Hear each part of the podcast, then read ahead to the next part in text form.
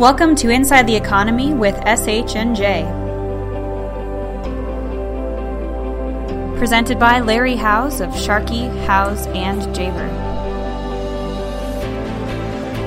Learn more about Sharkey, Howes, and Javer at shwj.com. Thank you for listening. Well, good morning. It's November 21. Not a lot of excitement in the numbers. There was great fanfare in the media that the CPI popped up from 1.5 to 1.6. I wouldn't exactly call that an inflation scare, but uh, we'll talk about that a little more later. Unemployment's still at 4.9. The uh, rally in crude oil kind of fizzled. We're back to 45. I'm not sure anybody cares about the OPEC meeting here in the end of December. Uh, the euro continues to weaken. It's very likely to reach parity with the dollar here sometime in 2017. That isn't bad news for most people. It might spur some exports out of Europe. But uh, one of the side effects of a quantitative easing program and negative rates is your currency gets weaker. It's going to get weaker. And for you bond people, the uh, the bond market sort of had a correction. The technically the yield curve shifted up and steepened a little bit. Some of that is in anticipation of the Fed raising rates here in December. There are some other factors. We'll well, I guess the biggest one is that the uh, European Central Bank and the Bank of Japan, who between the two of them uh, do about 160 billion dollars a month of uh, bond purchases, which have driven their sovereign bond rates into negative territory, uh, have pretty much come to the point that we hope these quantitative easing programs come to an end because it's really not working. Uh, May 2017 is probably when the European Central Bank can back off on that. Bank of Japan, I don't know. That may be quite a ways down the road. Be that as it may, uh, a huge piece of the negative of the pressure on the 10 year Treasury, or all the Treasuries, has eased. And I think that was probably one of the biggest reasons the bond market corrected last week. Uh, I entertainingly made a little comment that it was the same pollsters that predicted the outcome of the U.S. election as to why the bond market did such a correction, but unfortunately they don't correlate. There are other things that in works here. Uh, stock market did, did a great job. Uh, four days and new records. I think some of that has to do with possibility of corporate and individual tax easing, maybe some few trade barriers, maybe some uh, regulation reduction, number of things. But the stock market really liked it. For all the reasons the stock market liked it, the bond market didn't like it. There we are. There's nothing really dramatic about that. Uh, but on a practical standpoint, uh, the wage and hourly numbers are slowly creeping better. That is important. That's important for Christmas spending, which has begun, as well as uh, the long term outlook for the U.S. economy. The uh, part of this one right here, the most important of this part of this is the Atlanta Fed wage tracker. The Atlanta Fed tracker is basically if you already have a job, it's not a new job with new wages reported.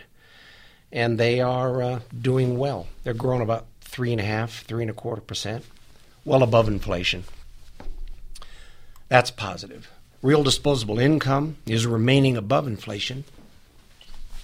That too is very positive. The three month moving average is above two and likely not to get below it. This component right here is probably the largest single force in the in- inflation calculation. And keeping it up here going to be difficult. There's almost no slack in the labor market anymore. The uh, number of positions that are open have basically 1.1 person 1.1 person. That's a good one. Standing there waiting to fill it. Uh, hard jobs are getting harder to fill.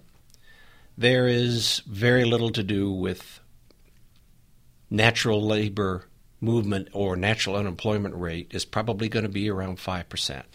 We're there. The other side of the coin is here on non current loan rates. Uh, non current loans naturally went through the roof during the 2008 9 uh, grand recession. That has improved dramatically. We're back down to mid 90s levels, pretty much. And the even the last of the outstanding real estate loans of uh, people, the abandoned or homes that simply were grossly unaffordable, are being cleaned up. Very soon, these numbers are going to be back to at normal or below, which speaks well for the uh, mortgage market. The one one issue that's in inflation right now is medical. Now, a lot of that, and we've talked about this before, is part and parcel of uh, the ACA and how it's being paid for. But when the Fed raises, probably here in December, it's going to be in anticipation of seeing more inflation. Well, there really isn't. It isn't here yet, but uh, well, they got to raise sometime. Now, the other side of the tax issue and the political rhetoric is here. this is the source of U.S. federal revenues. There's a lot of discussion about oh, there's nothing more important than lowering the corporate income tax rate and charging more fees for services provided. Uh, it's pretty clear that as you look at the sh- share of the percentage of total, corporate income taxes uh, have never contributed more than 10% of the total share of income. That number has been dropping even over the years as the rates have been creeping up. It is now, and for a long time, has clearly been individual income tax rates, followed closely by payroll taxes. That is the revenue enchilada.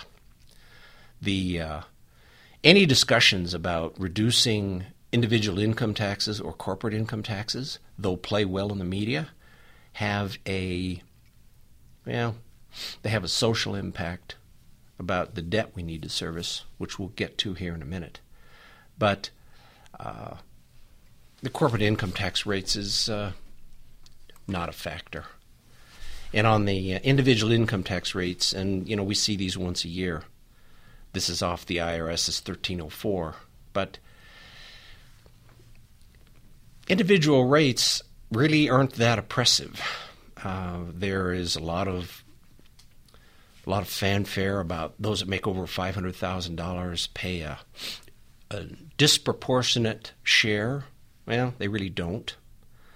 Uh, the under fifty thousand pay too much. Well, they really don't. Uh, it's it's been beaten down and uh, analyzed so much that it's probably at a relatively stable. There's no pressure on this system right now. Squeezing more money out of it is probably not likely, and uh, those over $200,000 that are helping pay for ACA might see some relief. But again, we'll talk about debt here in a minute. So I created this slide for all of you bond people and uh, techno nerds. This truly is where the yield curve was July 15th and where it was November 16th. It has clearly shifted up in anticipation of the Fed raising rates in uh, December, as well as the ECB and the Bank of Japan that we talked about earlier. It's anchored down on the one month, which is where the Federal Reserve controls. It's at 25 basis points, and that will very likely shift up to 50, in which case the yield curve will be technically perfect once again.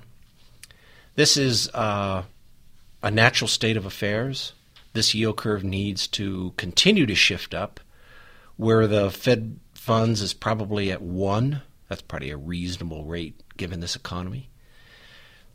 Perhaps by the end of 2017, it'll be up there. The uh, bond market usually does this in anticipation of a Fed increase, and it usually overshoots, and it probably did this time. it wouldn't surprise me if there was a bond rally before the end of December, shortly after the Fed meeting. I will point out that the active purchases of U.S. securities uh, have all been bonds, corporate treasuries, agencies, everything. Uh, everyone is is looking where they can get positive yield out of quality debt, and that's becoming more and more U.S. stuff all the time. Selling uh, equities, too bad they missed that little rally, but in the overall scheme of things, it's not a big deal. Uh, just because this will come up again, here is a dug this out of Bloomberg. Here is sort of a give you an idea where the money is. World GDP is about $68 trillion, and that's in US dollars. That's everybody's GDP. Yeah. World stock market, about 60, 58 trillion. As it goes down the line, the total US stock market is about 23.5 trillion. And central banks, which is really why I dug this up, central banks, and the biggest ones are European Central Bank, Bank of Japan, and Bank of China. Their balance sheets, meaning their assets and liabilities, are about 21 trillion. The Federal Reserve's balance sheet is about four and a half trillion. That's pretty much the same as the 500 richest people on Earth. It isn't a big number. It is a budget restricting number. Not particularly dramatic. I think you need to keep it clear that the amount of money floating around in the world is vast. Uh,